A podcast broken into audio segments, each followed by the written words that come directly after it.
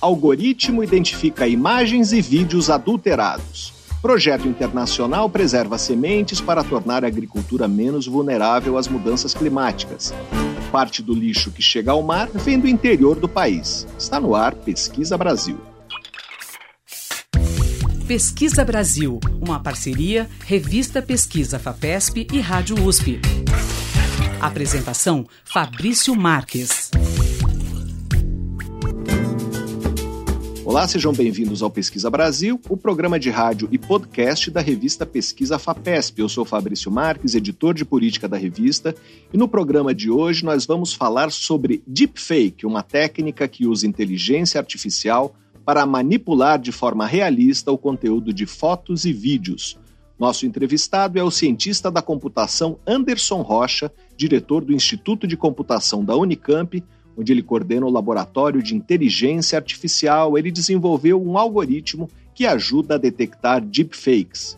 Outro tema do programa é um projeto internacional que reúne amostras congeladas de sementes no Jardim Botânico Real de Kew, nos arredores de Londres. A ideia é que essas sementes, todas elas de parentes selvagens, de espécies bastante cultivadas como arroz, batata e berinjela, funcionem como uma reserva de emergência caso as mudanças climáticas coloquem em risco variedades agrícolas que garantem a segurança alimentar do planeta. Vamos conversar sobre esse assunto com o ecólogo Marcelo Brilhante de Medeiros. Ele é pesquisador da Embrapa Recursos Genéticos e Biotecnologia em Brasília e ele foi o coordenador técnico da participação brasileira nesse projeto. Também vamos falar sobre um estudo que traçou o percurso de resíduos plásticos descartados no país indicou que as fontes do lixo plástico que chegam ao mar não estão apenas na região costeira, mas também no interior.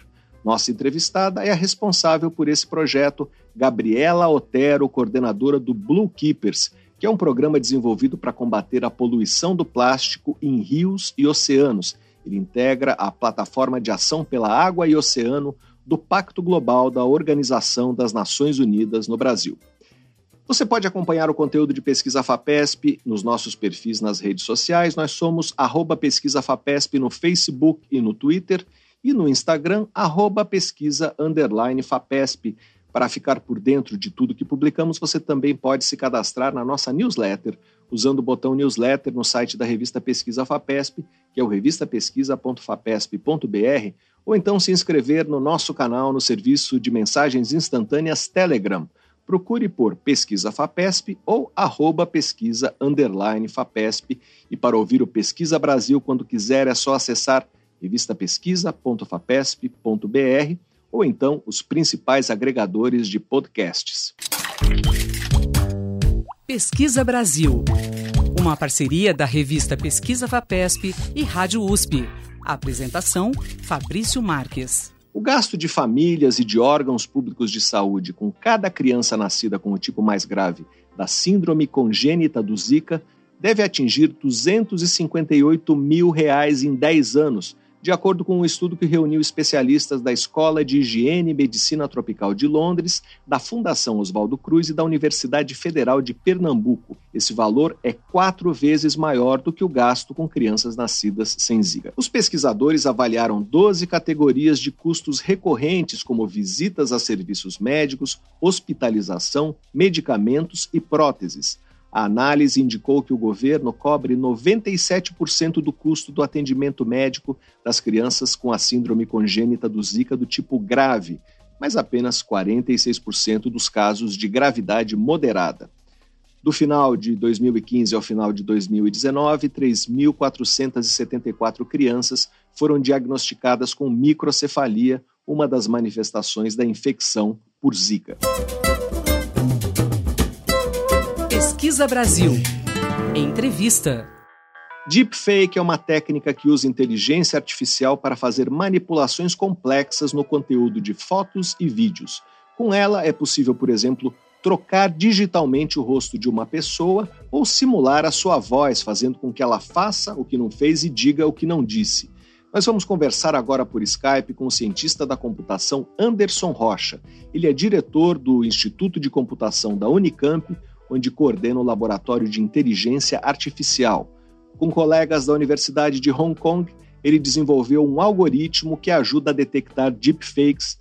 Olá, professor, seja bem-vindo ao Pesquisa Brasil. Muito obrigado por participar do programa. Olá, muito obrigado pelo convite. Professor, é, o que caracteriza uma deepfake? É, não é uma simples edição de foto ou vídeo, não é isso? Não, não é. é eu vou trazer uma contextualização para todos para ficar bem mais claro. É, primeiramente, essa ideia de trocar o rosto das pessoas, né, é bem antiga. Então, curiosamente, uma das primeiras formas de troca de rostos acontecia na Roma antiga quando se tinha um novo imperador, para economizar os custos de fazer estátuas novas, o que, que eles faziam? Eles aproveitavam os corpos das estátuas e mandavam fazer só a cabeça, trocava a cabeça é, das estátuas anteriores. Então, a cada novo imperador, todas as estátuas perdiam suas cabeças.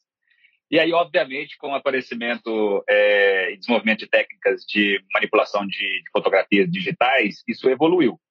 Então, é, as noções de combinação de fotografias antigamente, elas eram feitas de forma analógica, num quarto escuro, pelos fotógrafos, combinando negativos. Então, se eu quisesse pegar a cabeça de alguém e colocar no corpo de outra pessoa, eu tinha que manipular, manipular e recortar minuciosamente o negativo e colocar no, no rosto da, da, colocar o rosto no corpo da outra pessoa e depois revelar aquele negativo, né? Isso evoluiu e apareceu Photoshop, GIMP, softwares de edição de imagem, e aí é, ainda se exigia uma certa habilidade com, com o controle, com, com esses softwares, né? Então, você precisava de uma, um certo talento artístico, né? É, o que, que aconteceu com o aparecimento do que nós chamamos hoje de deepfakes? Então, a, a, a evolução da inteligência artificial, ela permitiu que fosse possível é, você fazer essa combinação de rosto de alguém com o corpo de outrem, de outra pessoa, a partir de um algoritmo sem a necessidade, por exemplo, desse talento artístico num Photoshop ou GIMP. Né? Então, como que isso funciona? Existe uma técnica, um conjunto de técnicas em inteligência artificial chamado redes neurais. Né? E com essas redes neurais, basicamente, é, é, existe um teorema já antigo que você consegue aproximar qualquer função né? Então, função no sentido matemático. Então, você dá uma entrada X, se você precisa de uma saída Y, você precisa mapear esse X no Y. Então, essa rede neural vai fazer isso. Explicando de maneira simples, para o nosso contexto de deepfake, é o seguinte: você dá uma face de entrada e você dá um corpo e você quer que aquela face fique naquele corpo. Então, esse é um problema que eu vou calcular uma distância, por exemplo. Eu vou ter que otimizar isso. Então, o corpo novo gerado, o meu alvo, tem que ser o mais perfeito possível parecido com uma imagem da pessoa que eu quero. Então, por exemplo, eu quero colocar o rosto é, de uma pessoa X no corpo de uma pessoa Y. O que, que eu faço? Eu pego várias imagens de exemplo daquela pessoa X, posso pegar da pessoa Y também, e aí eu faço um problema de otimização, né, tentando fazer com que fique o mais parecido possível. Então, essa rede neural, ela vai tentar fazer essa aproximação, esse mapeamento. Por que, que chama deepfake? Curiosamente, não tem a ver com algoritmo. Ele tem a ver com o nome de usuário que fez a primeira proposta dessa ideia é, na internet, né? Ele, naturalmente, se chamava deepfake e ele colocou um algoritmo na internet e falou, olha, gente, dá para fazer isso, dá para pegar o rosto de alguém e colocar no, no corpo de outra pessoa e eu faço isso com deep learning, ou seja, com esses algoritmos de redes neurais. Só que com o tempo, é, esse conhecimento de que veio do nome desse usuário foi sendo perdido. E hoje o nome vem do fato de que essa função de aproximação, essa rede neural, ela tem muitos parâmetros. E quanto mais parâmetros ela tem, mais deep, mais profunda ela é. Então, deepfake hoje tem a ver com uma, uma manipulação gerada por um algoritmo de redes neurais que tem muitos parâmetros. Quanto mais parâmetros tiver esse algoritmo, mais liberdade ele tem de ajustar essa face no corpo-alvo. Então, é por isso que a gente diz, a aproximação que eu uso com os meus alunos, é que deepfake é mais ou menos como se fosse uma massinha de moldar. Tá? Quanto mais você pode moldar essa massinha, ou seja, mais graus de liberdade você tem, melhor vai ficar o seu resultado. Mas para esse resultado funcionar bem, como você tem muitos graus de liberdade, você precisa de muitas imagens de exemplo para treinar esse algoritmo. E de onde vêm essas imagens de exemplo? Tipicamente da internet. Então, por isso que os maiores alvos são atrizes, atores, pessoas famosas ou pessoas comuns que deixam muitas imagens no Facebook, no Instagram e etc. As ferramentas para fazer esse tipo de manipulação estão disponíveis? É, quem consegue fazer isso hoje? Se você me fizesse essa pergunta três anos atrás, eu diria que é fácil, mas nem tanto, porque a gente precisaria de um, um equipamento para fazer os cálculos, né, mais, mais moderno, é, que pudesse fazer muitos cálculos ao mesmo tempo, que tipicamente vem de um computador com GPU, né, que são essas placas gráficas de processamento, é, num tempo atrás usadas muito para jogos, mas mais recentemente o mercado maior que eles têm, inclusive, é para processamento de dados e inteligência artificial. Então, uns três anos atrás, isso era feito ainda nesses computadores. Mas os algoritmos evoluíram tanto que, como eu disse, essas funções de aproximação hoje, essas redes neurais, elas podem ser tão complexas quanto você queira ou um pouco mais simples. As mais complexas, que têm milhões de parâmetros, que vão processar milhares de imagens, elas ainda precisam de um computador mais potente, um, um, um hardware, né, com GPUs. Mas já existem soluções que, que têm menos parâmetros, que cabem dentro de um celular, por exemplo, e funcionam como se fosse um app. Então, por exemplo, Face Swap é um, um app disponível que, que faz isso dentro do celular. Né? O resultado vai ser perfeito? Naturalmente não, mas ele é bem é, crível, ele é bem fotorrealístico, que a gente diz. Então, hoje está acessível essas versões mais simples para qualquer pessoa que tem um celular é, do tipo smartphone, né? Mas é, se você precisa gerar algo mais complexo, ainda é feito com computadores mais potentes. Nós estamos conversando com Anderson Rocha, diretor do Instituto de Computação da Unicamp. Professor, é, como identificar uma deepfake? Todas elas deixam vestígios de que são uma montagem? É, como é que elas podem ser é, detectadas? Ótima pergunta. Eu gostaria de dizer que todas deixam vestígios. É, a princípio, existe um, um, um conceito é, na área de ciência forense conhecida como princípio de Lockhart, que foi um pesquisador muito, muito famoso na área. Ele diz que todo contato deixa vestígio. Tá? Então, a partir do momento que você gera uma imagem sintética que não existe, que é a combinação da cabeça de alguém com o corpo de outra pessoa, é, isso foi gerado do nada, digamos assim, isso foi sintetizado, né? Então, como isso não é uma fotografia, você tem pistas de que isso não é uma fotografia. Tá? Então, imagine que eu estou gerando uma imagem totalmente em computador. Ela não tem, por exemplo, as características típicas de uma foto, como o ruído intrínseco que tem entre a, a interação da luz dos fótons com os sensores da câmera, né? Então, hoje, eu posso dizer que a maior parte, se não todas, pelo menos as que os algoritmos que geram esses fakes que eu conheço, eles deixam pistas. Visualmente analisáveis pelos humanos, não mais, tá? Uns dois, três anos atrás, você poderia analisar um deepfake e falar, não, tá ruim aqui na região da boca, não tá piscando, tá com algum artefato na região dos olhos. Hoje existem algoritmos que geram deepfakes praticamente perfeitos visualmente, mas estatisticamente, ou seja, com inteligência artificial, aprendizado de máquina, podemos encontrar esses artefatos. Quais são esses artefatos hoje? O artefato de ruído, que ele não é o ruído intrínseco da câmera, porque não houve uma fotografia, né? ele foi sintetizado. Tem o artefato de iluminação, que nem sempre é perfeitamente casado, porque a foto do rosto está vindo de um lugar que foi iluminado de maneira diferente da iluminação que tem o corpo. Então, às vezes, esse casamento não é perfeito e com a inteligência artificial a gente consegue achar. Pode ser o artefato de compressão, porque os fatores de compressão das duas imagens podem ser sido diferentes e o algoritmo não foi capaz de sintetizar isso perfeitamente. Mas isso tudo não é visível. Então, o humano analisando uma imagem, às vezes, não vai ver mesmo. Então, hoje a gente precisa. É interessante que a, a IA gera esse tipo, a inteligência artificial gera esse tipo de falsificação, e nós precisamos da inteligência artificial para identificar esse tipo de falsificação.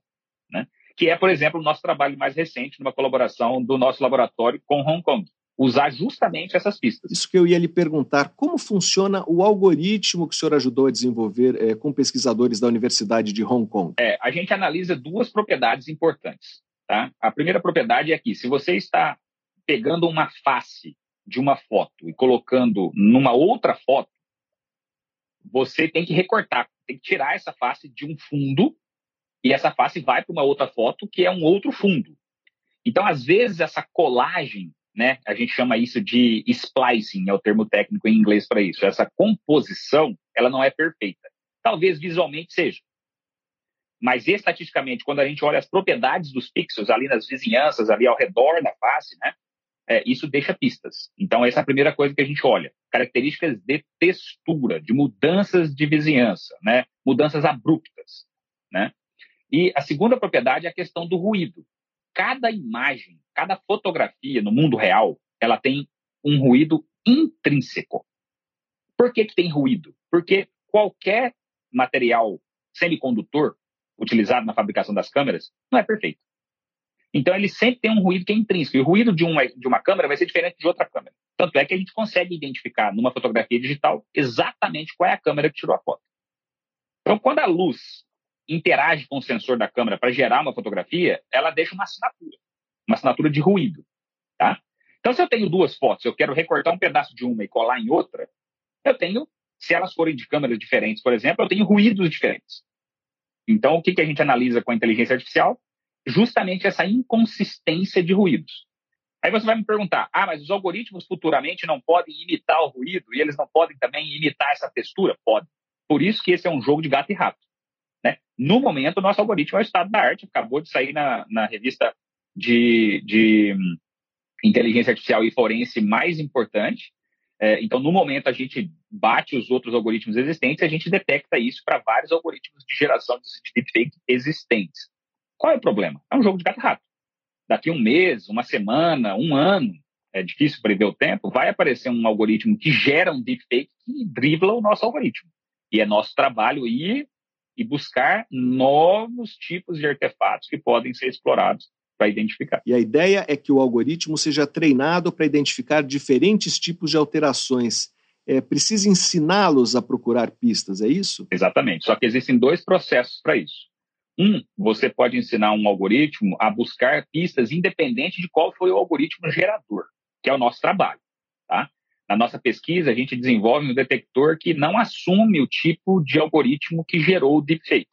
Então, eu posso ter o algoritmo 1, 2, 3, 4, que geram deepfakes, cada um deles deixa um tipo de pista. Eu não vou treinar o meu algoritmo específico para o algoritmo 1, 2, 3 e 4, como muitos métodos existentes fazem. Por que, que eu não faço isso? Porque pode ser que o indivíduo invente o algoritmo 7, que é totalmente diferente, que o meu, o, o meu detector não foi treinado e ele não vai identificar. Então, por isso que a gente foca na pista. Qualquer que seja o algoritmo, ele alterou, ele deixou pista em relação à textura ou ao ruído de captura? Se sim, o nosso algoritmo vai pegar. Se aparecer um algoritmo novo que é perfeito na questão de textura e de ruído, o nosso vai falhar. Então, a gente está tentando desenvolver algoritmos que sejam o que nós chamamos de agnósticos, ou seja, detectores agnósticos, que não assumem o tipo de gerador. Tá? Ele tenta identificar a falsificação, o deepfake, independente do tipo gerador. Mas é sempre um processo interativo. Então, agora a gente já está num processo de melhorar o nosso algoritmo para identificar de forma mais, com mais propriedade, essa, essa questão do ruído e também a questão da textura. Então, quanto mais dados a gente der para ele treinar, melhor ele fica na identificação dos, dos fakes. Nós estamos conversando com Anderson Rocha, diretor do Instituto de Computação da Unicamp. Professor, queria que o senhor falasse sobre o Semantic Forensics, que é um projeto que o senhor integra ao lado de pesquisadores das universidades de Siena e Politécnica de Milão, na Itália, uh, e de Notre Dame, nos Estados Unidos. É, que resultados já tem esse projeto? Esse projeto já é a versão 2 de uma colaboração antiga que o nosso laboratório aqui é, de inteligência artificial Recode AI, é, no Instituto de Computação tem. Então, a gente começou em 2016 com uma primeira versão desse projeto com a Agência Militar dos Estados Unidos, a DARPA. Então, a gente fez uma primeira versão desse projeto chamado MED4, é, os parceiros internacionais financiados pela DARPA e nós aqui no Instituto de Computação, no Laboratório de Inteligência Artificial, financiados pela FAPESP, no projeto Deja Vu. Né? O projeto inicial ele tinha o objetivo de identificar falsificações em imagens mais falsificações utilizando software do tipo Photoshop, GIMP, etc. Os, os chamados, é, as chamadas falsificações clássicas. Tá?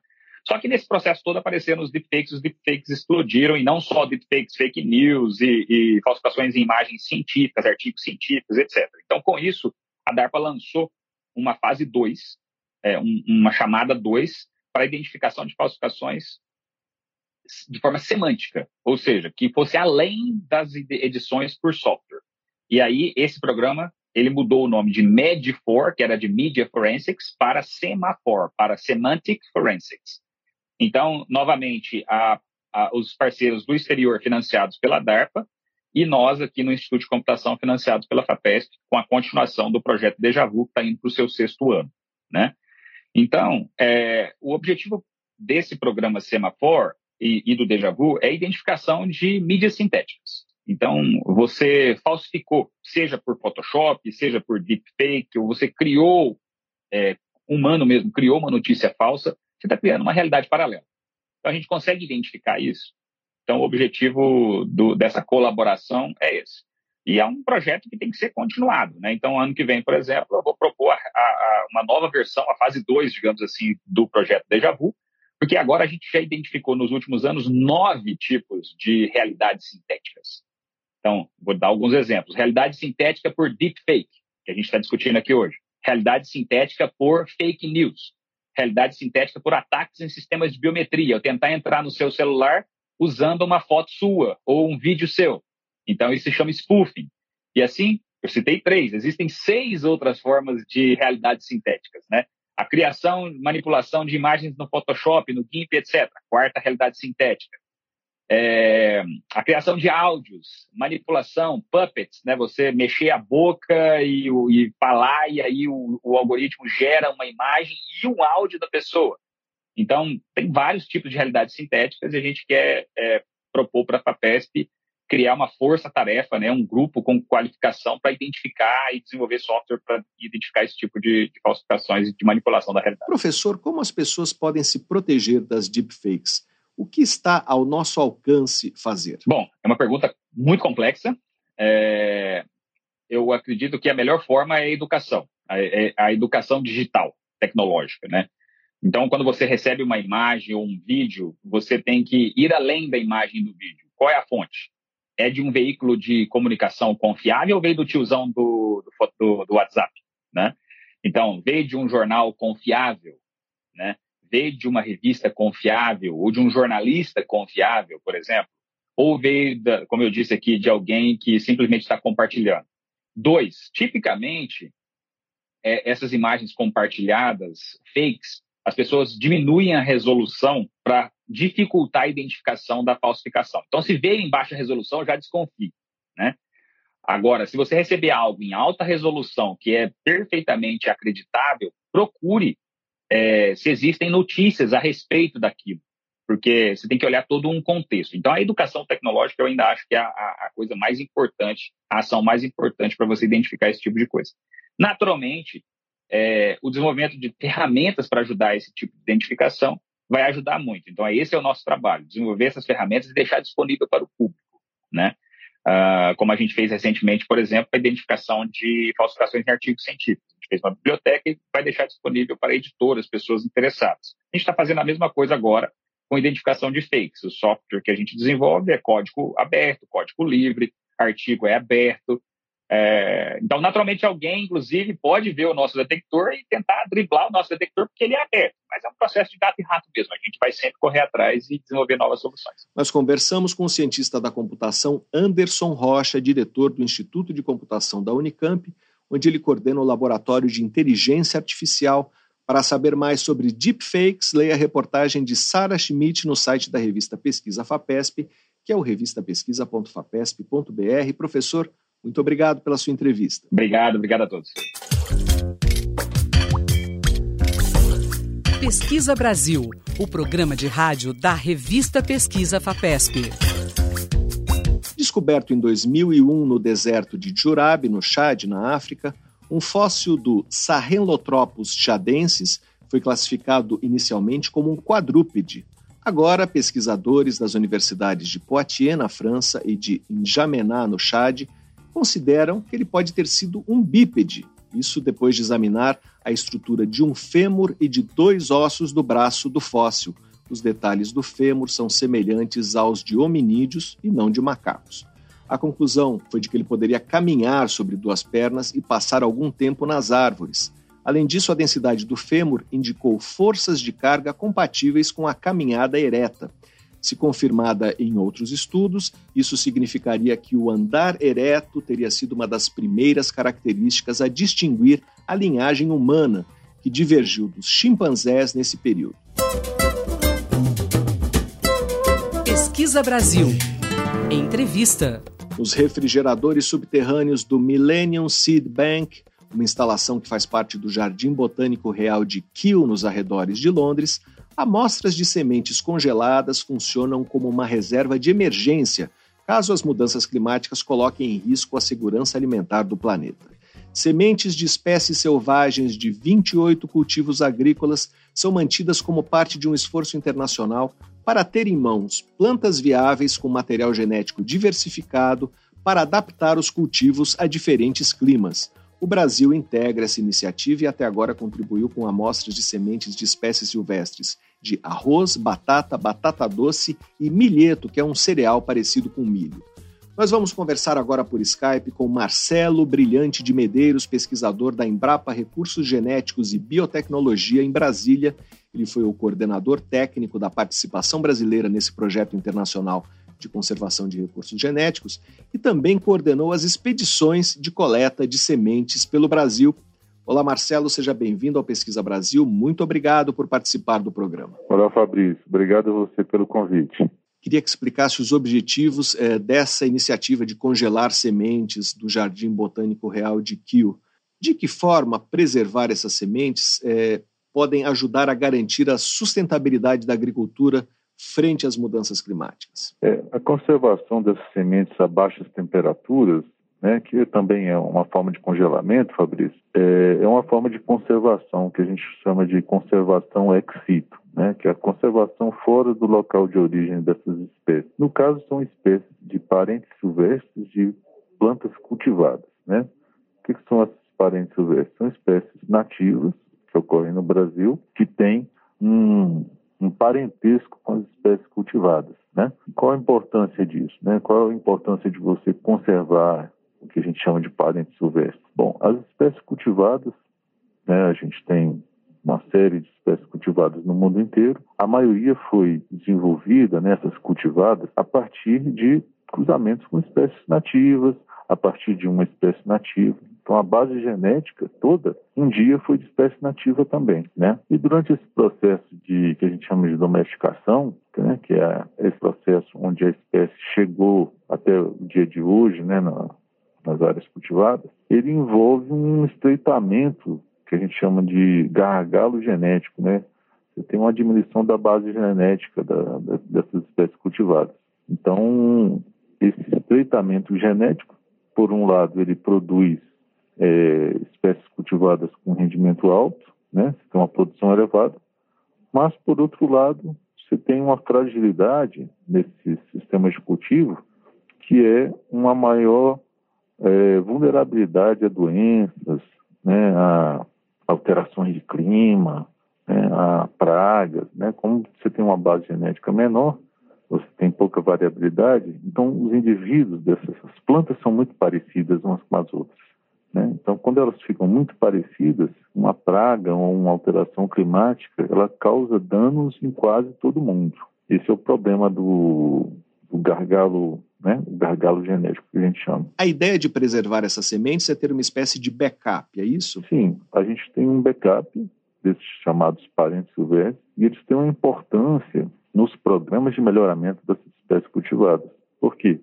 justamente porque eles introduzem, eles têm esse potencial de introduzir genes que aumentam a variabilidade das espécies cultivadas e têm esse potencial de adquirir características mais resistentes a doenças, algumas pragas, alterações de clima. Então, essa é a importância dos parentes silvestres, né? Para que conservar esse material? São fontes potenciais que podem ser utilizadas em programas de melhoramento de espécies cultivadas que a gente tem. Nós estamos conversando com Marcelo Brilhante de Medeiros, pesquisador da Embrapa Recursos Genéticos e Biotecnologia em Brasília. Quais são as sementes que fazem parte desse projeto e de que forma o Brasil contribuiu com amostras? Então, a gente, no, no projeto que conduzimos recentemente, nós trabalhamos com 14 espécies nativas aqui do Brasil, que são os parentes silvestres, né? E parentes silvestres de batata, de batata doce, de arroz, né? São quatro espécies nativas de arroz. Temos cinco espécies nativas de batata doce, três espécies nativas de, de batata,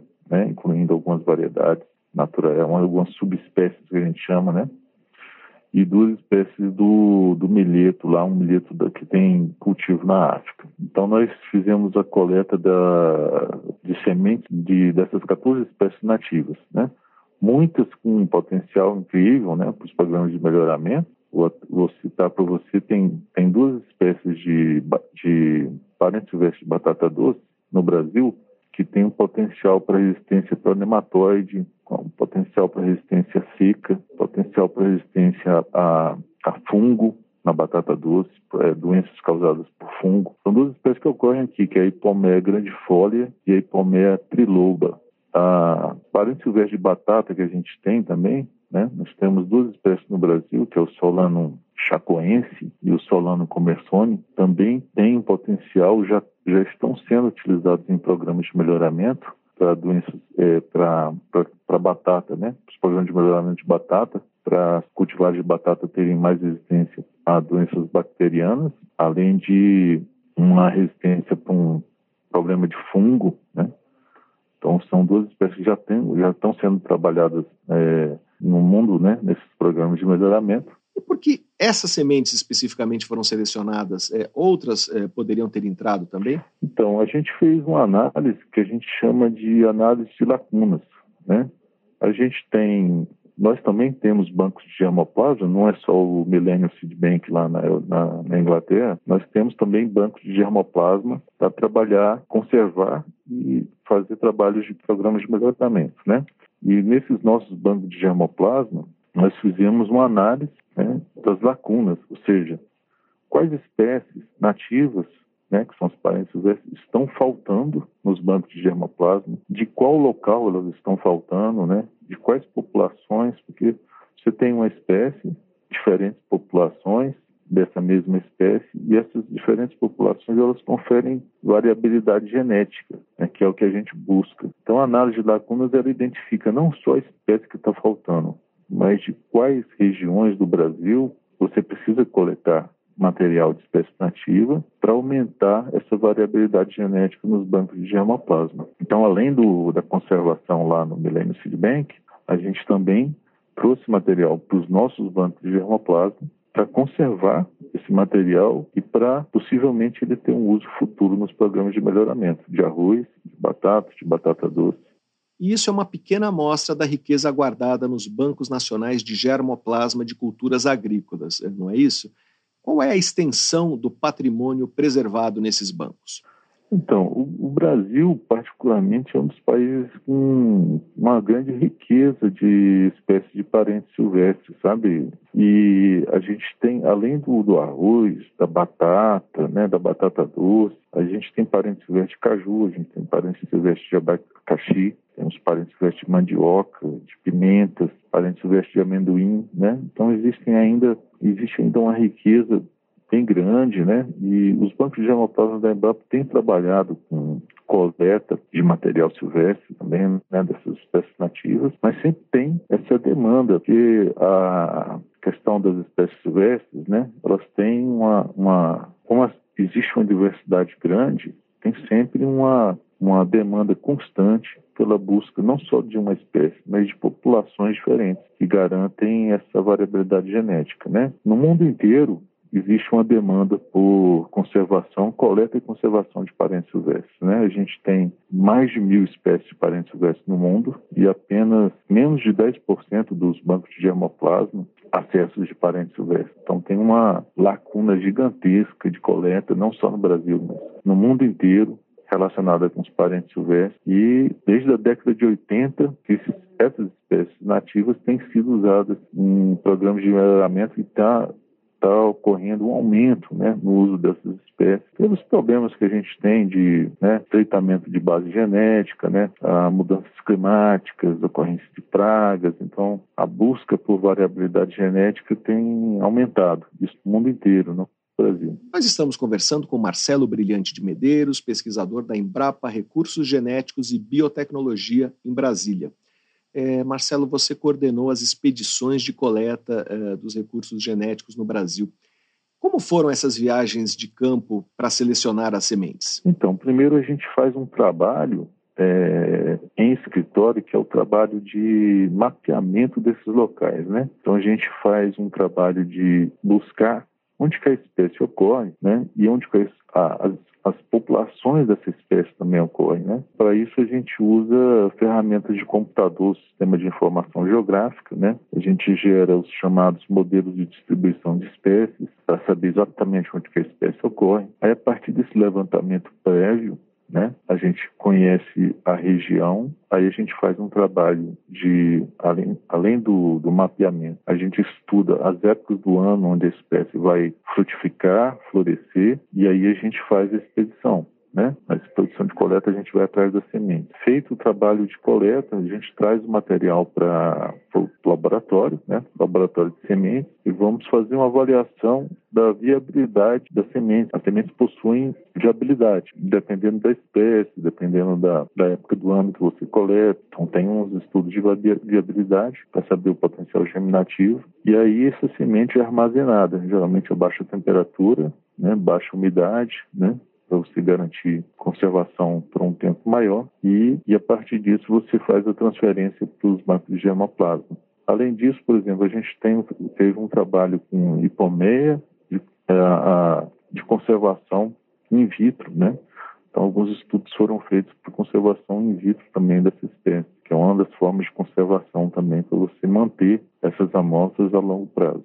Nós trabalhamos com 14 espécies nativas a variação de ambiente é enorme, né? Você tem espécies desde a ilha do Marajó até o, o, sul do Rio Grande do Sul. E, e, durante esses anos de coleta, foram três anos de coleta, as nossas equipes trabalharam em todas as regiões do Brasil, praticamente, né?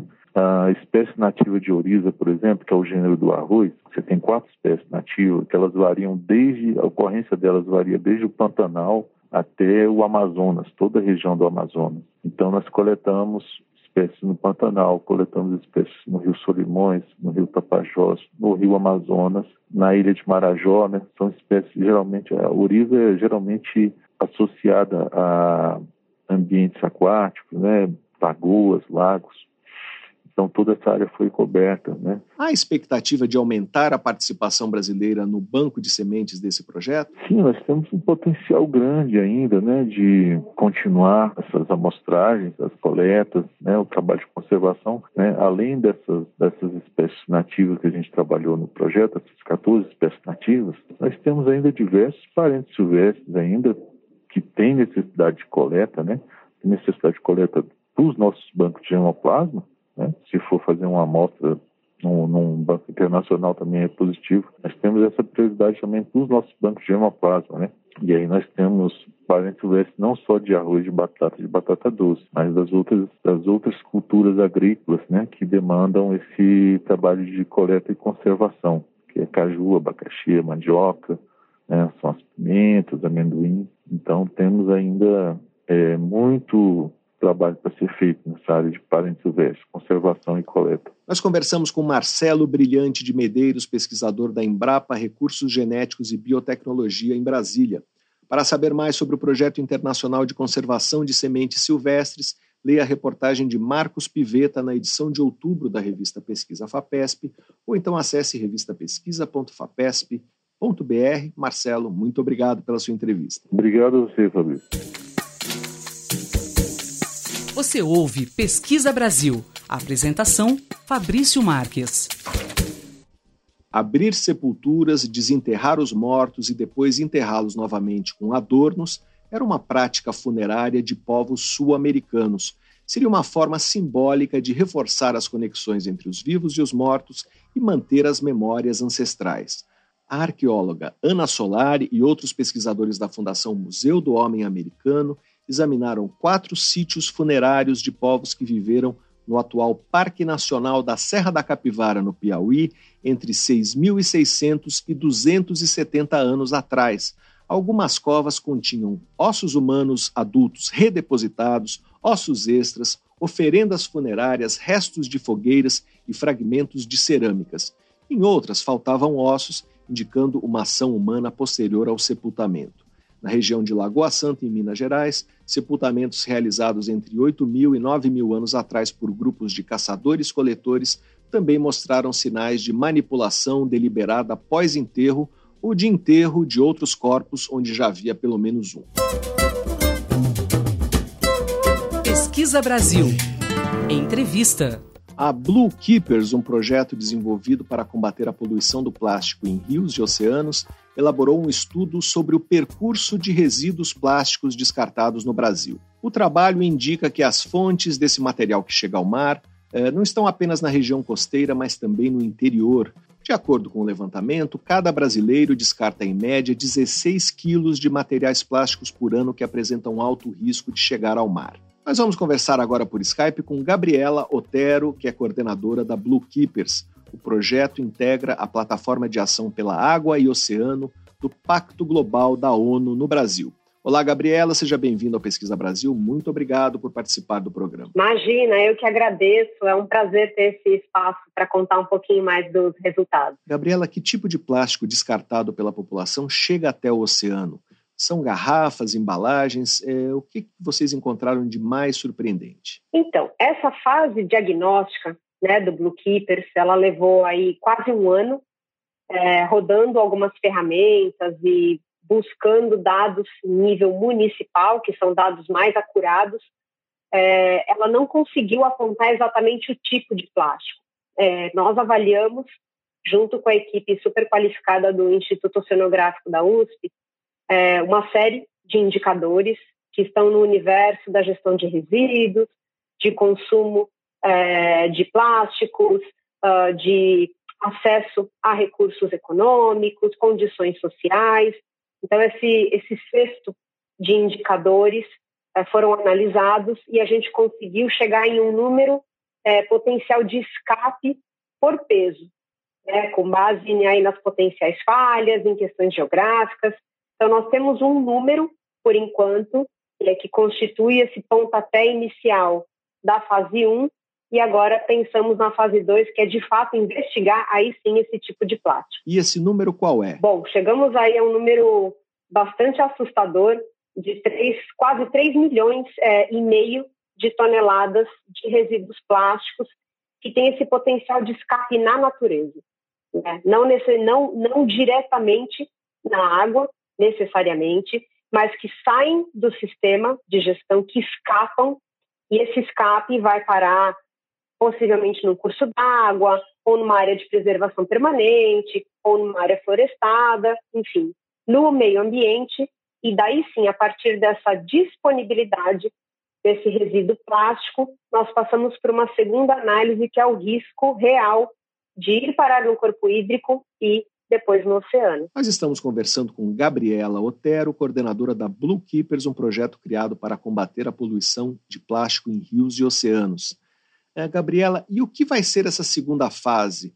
É, a partir desse dado, o que vai ser investigado agora? Pois é, a gente conseguiu estabelecer um cenário, né? E, e é, ter dados é uma premissa básica para a ação.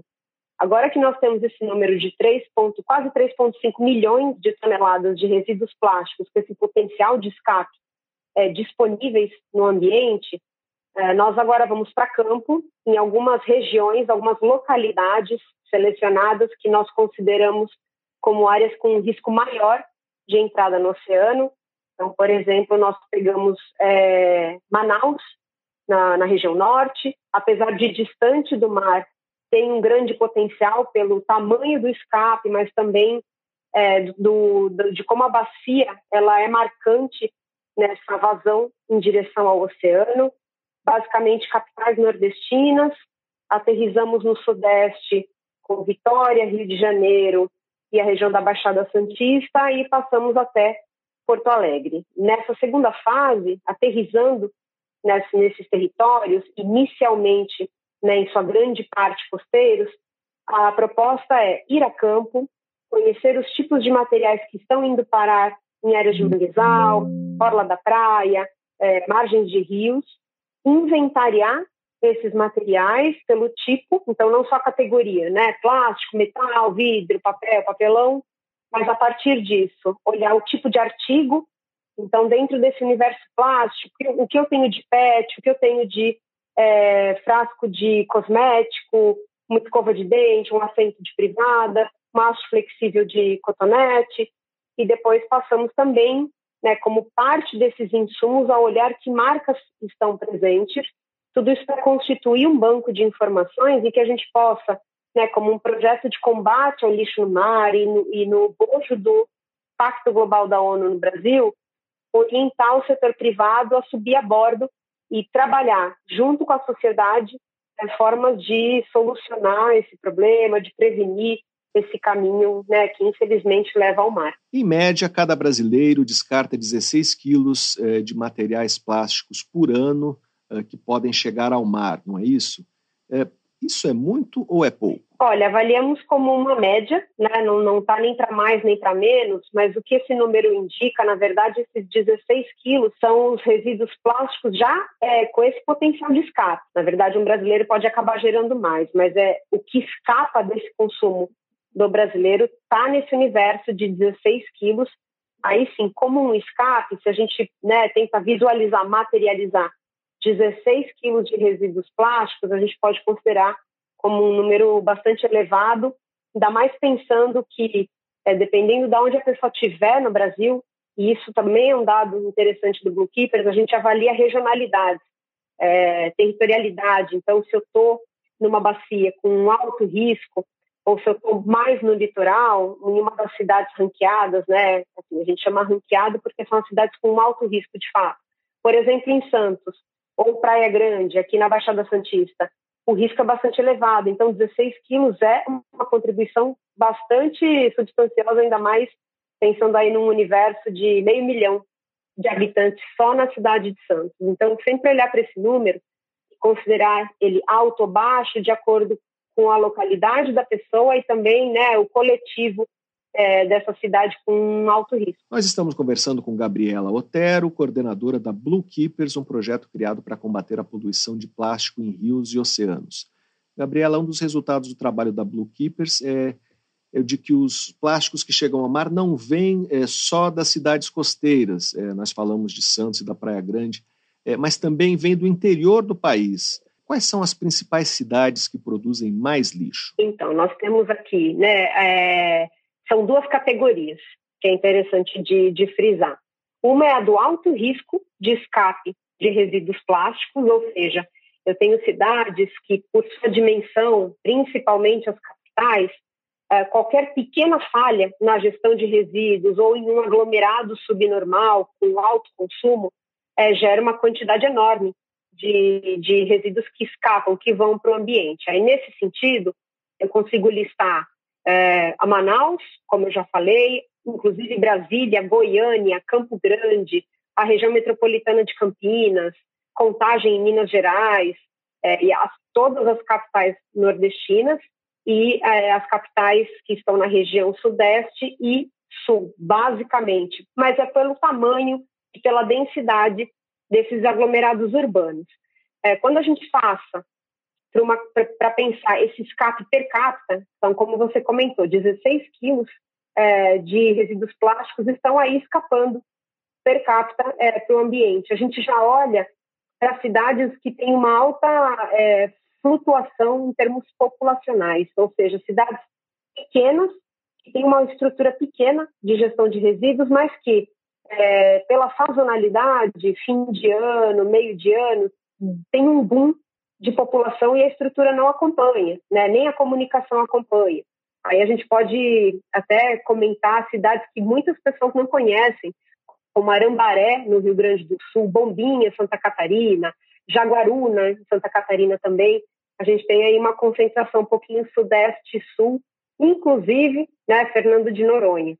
E aí esse é o escape per capita. Por fim, cidades que têm um alto risco por questões geográficas, a gente aqui menciona quase as mesmas, mas acrescenta também algumas como Santos, Praia Grande, é, Niterói, Vitória, Espírito Santo, que por condições geográficas acabam aí, né? Qualquer pequeno escape acaba se tornando um risco alto de é, poluição do oceano. Quais são os caminhos que os resíduos plásticos seguem para chegar até o mar? É, como esse escape acontece? Olha, nós temos vento, né? E vento é uma condição muito interessante, a gente acaba negligenciando esse potencial, mas temos vento, declividade, é, nós temos é, pluvio, é, índices pluviométricos, então chuvas muito fortes e diárias recorrentes, elas são né, um direcionador de resíduos para qualquer corpo hídrico e, consequentemente, para o oceano.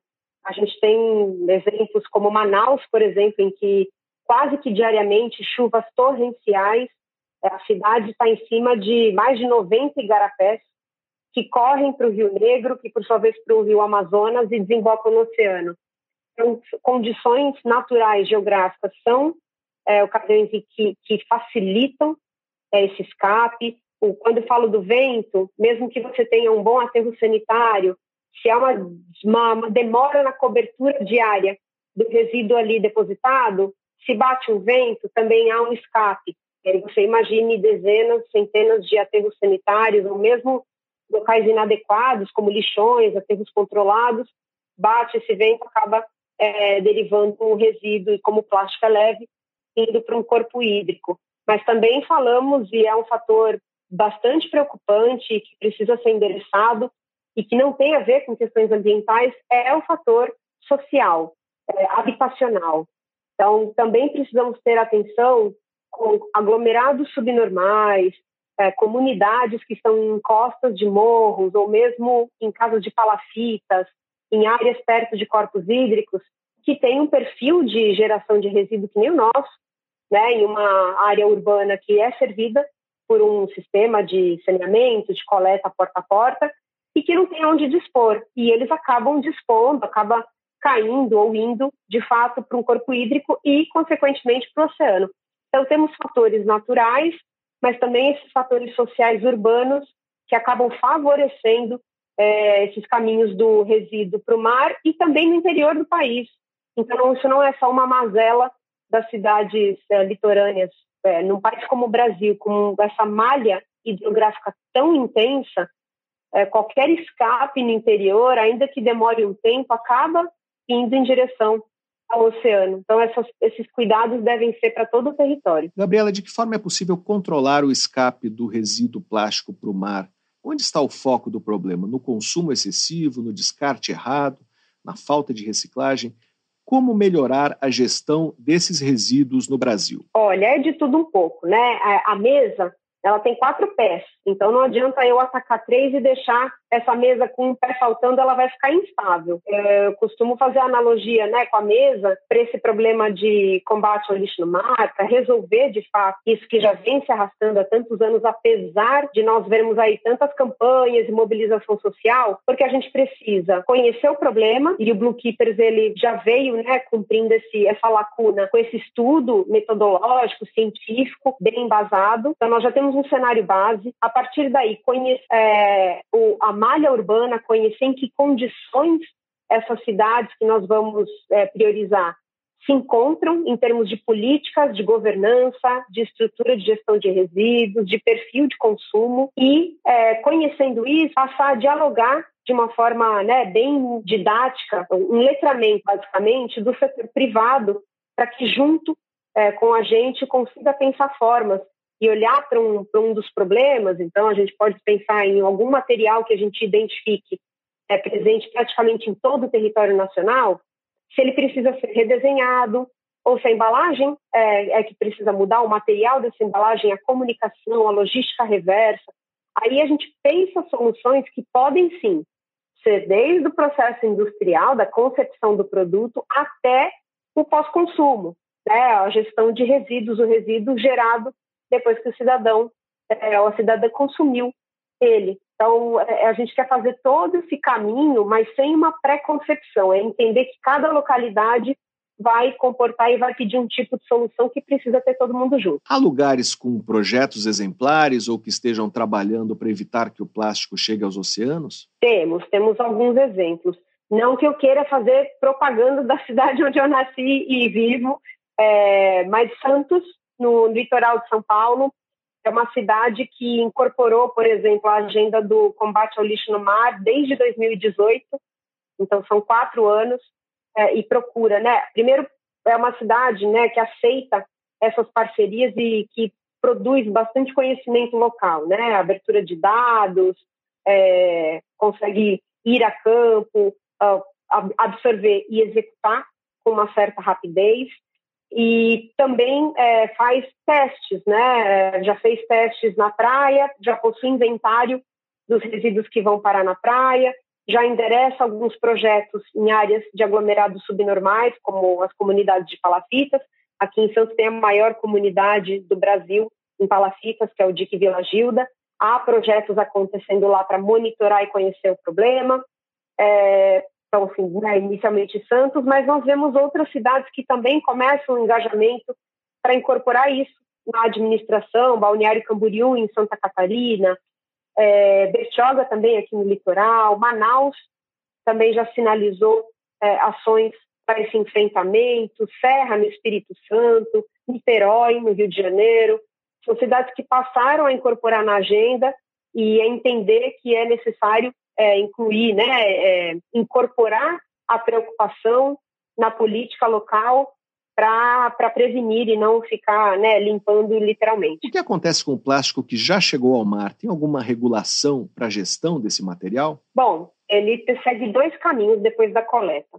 Ou ele vai para um aterro sanitário, né, para uma outra disposição final. É, infelizmente, não são todas as cidades que têm uma, um local adequado, mas via de regra, ou ele vai para um aterro porque ele já não tem reciclabilidade, né? O, o, plástico no ambiente ele passa por todo tipo de transformação físico-químico que acaba prejudicando a sua reciclabilidade. Ainda mais se o plástico passou muito tempo navegando. Se ele foi recolhido imediatamente ou se tem ali, né, um tempo menor, se as ações de limpeza são feitas em parceria com essas centrais de triagem ou mesmo com uma cooperativa de recicláveis, ainda há uma chance para esse plástico de retornar para o processo produtivo. Mas a gente precisa pensar que, que esse plástico descartado de forma inadequada, além de ter sido um custo coletá-lo onde ele não devia estar, ele tem um alto risco de, de já não ter reciclabilidade. Então, o melhor mesmo é buscar ações de prevenção. Nós estamos conversando com Gabriela Otero, coordenadora da Blue Keepers, um projeto para combater a poluição do plástico em rios e oceanos. Gabriela, eu queria que você falasse sobre as preocupações atuais eh, da Blue Keepers. Você mencionou essa segunda fase das investigações. Há outras ações em que vocês estão trabalhando? Então, nós começaremos agora essas ações locais em 10 cidades brasileiras. É, peço a quem né, estiver escutando e tiver interesse que acesse nosso perfil na, nas redes sociais, o é, blue.keepers. A partir dessas ações, nós começamos a coletar informações para montar um inventário nacional dos tipos de resíduos que vão parar no mar. E a partir desse inventário, prototipar soluções em parceria com o setor privado e as municipalidades que estiverem engajadas. Isso já é, já são atividades que vão aí pelo menos tomar de agora até é, o meio do ano que vem. É, e aí, dando um spoilerzinho, mas é, até convidando para que nos sigam nas redes, em junho do ano que vem nós faremos um evento público, uma maratona de inovação, pensando nesses itens, nesses materiais que nós vamos inventariar nessas coletas locais. Então, que todos fiquem atentos, porque vai ser um momento interessante e também de valorização da inovação para um problema que vem se arrastando e a gente precisa solucionar. E que tipo de inovação vocês estão procurando? Olha, de todo tipo, desde proposição para uma melhor comunicação de um tipo de resíduo, né, para que essa comunicação faça com que o descarte inadequado não aconteça e sim é o adequado. É, redesign, então, se, se o problema de um certo material, de um certo artigo for o design dele que não favorece, que né, é, ele é utilizado uma única vez e já é descartado, da gente pensar em como ele pode ser utilizado mais vezes, o tipo de material, substituição, então por alguma inovação é, em materiais que têm uma biodegradabilidade ou que tenham um, um, um análise de ciclo de vida é, com um impacto menor do que o atual. Estamos bem abertos é, a depender de como o inventário vai apontar os tipos de materiais, abertos a todo tipo de inovação, desde que essa inovação previna o caminho do lixo para o mar. Nós conversamos com Gabriela Otero, coordenadora eh, da Blue Keepers, um projeto criado para combater a poluição do plástico em rios e oceanos. Para saber mais sobre os plásticos descartados no país que chegam ao mar, leia a reportagem de Carlos Fioravante na edição de novembro da revista Pesquisa FAPESP, ou então acesse revistapesquisa.fapesp.com br Gabriela, muito obrigado pela sua entrevista. Muito obrigada, fica à disposição. E aqui termina o Pesquisa Brasil de hoje. Para ficar por dentro de tudo que publicamos, você pode se cadastrar na nossa newsletter usando o botão newsletter no site da revista Pesquisa FAPESP, que é o revistapesquisa.fapesp.br, ou então se inscrever no nosso canal no serviço de mensagens instantâneas Telegram. Procure por Pesquisa FAPESP ou arroba pesquisa underline FAPESP você receberá avisos sobre a publicação de reportagens, podcasts e vídeos. Por falar em vídeo, convido você, ouvinte, a ver a nossa última produção, um vídeo que mostra quais são os valores nutricionais de carnes processadas de origem animal e as de seus substitutos também processadas de origem vegetal. Você pode assistir no site da revista, que é o revistapesquisa.fapesp.br, no nosso canal no YouTube e nas nossas páginas no Facebook e no Instagram. Pesquisa Brasil tem produção, roteiro e edição de Sara Caravieri. Eu sou Fabrício Marques, editor de política da revista Pesquisa FAPESP e desejo a todos uma boa tarde. Você ouviu Pesquisa Brasil, uma parceria da revista Pesquisa FAPESP e Rádio USP.